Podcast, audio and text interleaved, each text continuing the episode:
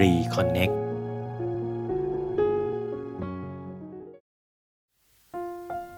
สำหรับโครงของแบบฝึกหัดนะครับในวันนี้ เพื่อที่เราจะคุ้นเคยกับ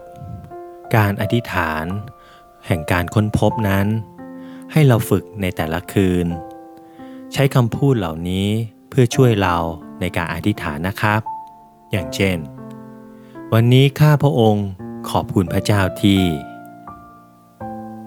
วันนี้ข้าพระองค์เห็นพระเจ้าในชีวิตตอนที่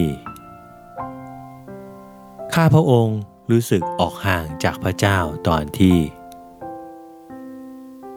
ข้าพระองค์ต้องยอมรับว่า พรุ่งนี้สิ่งที่ข้าพระองค์อยากจะทำคือ และคำอธิษฐานที่ข้าพระองค์มีต่อพระเจ้าคือ ให้เราพยายามอธิษฐานตามแบบนี้หนึ่งสัปดาห์นะครับ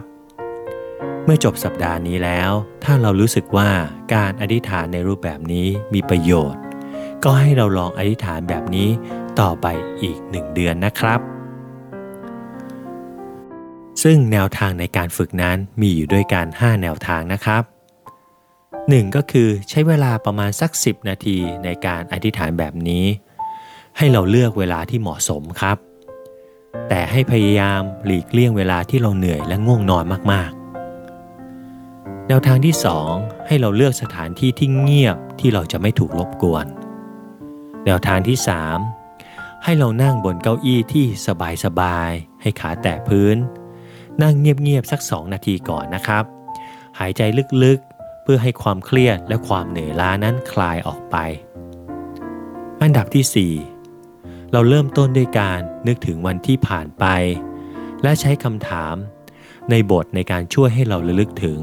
หรือใช้ธีมของเซนต์อิกนาติอุสนะครับ แห่งรอยโยล่านะครับ ซึ่งเขาได้เน้นไปที่ 2 ธีมหลักๆ ซึ่งอย่างแรกก็คือการปอบโยนนะครับ ซึ่งทำให้เราเข้าใกล้พระเจ้ามากขึ้น และอย่างที่สองคือความโดดเดี่ยว หรือสภาพที่หมดหวังแห้งแล้ง ที่พาเราออกจากพระเจ้า ห่างออกจากพระเจ้า แนวทางที่ 5 อยากให้เราเขียนคำอธิษฐานไว้นะครับ เพื่อเราจะกลับมาทบทวน ดูว่าเราอธิษฐานอะไรไปบ้างได้อีกครั้ง และที่สำคัญนะครับสำหรับวันที่เหลือของอาทิตย์นี้ อยากให้เราฝึกอธิษฐานแห่งการค้นพบ และเน้นไปที่ผลของพระวิญญาณในการช่วยนำเรา เข้าใกล้ชิดพระเจ้ามากขึ้นครับ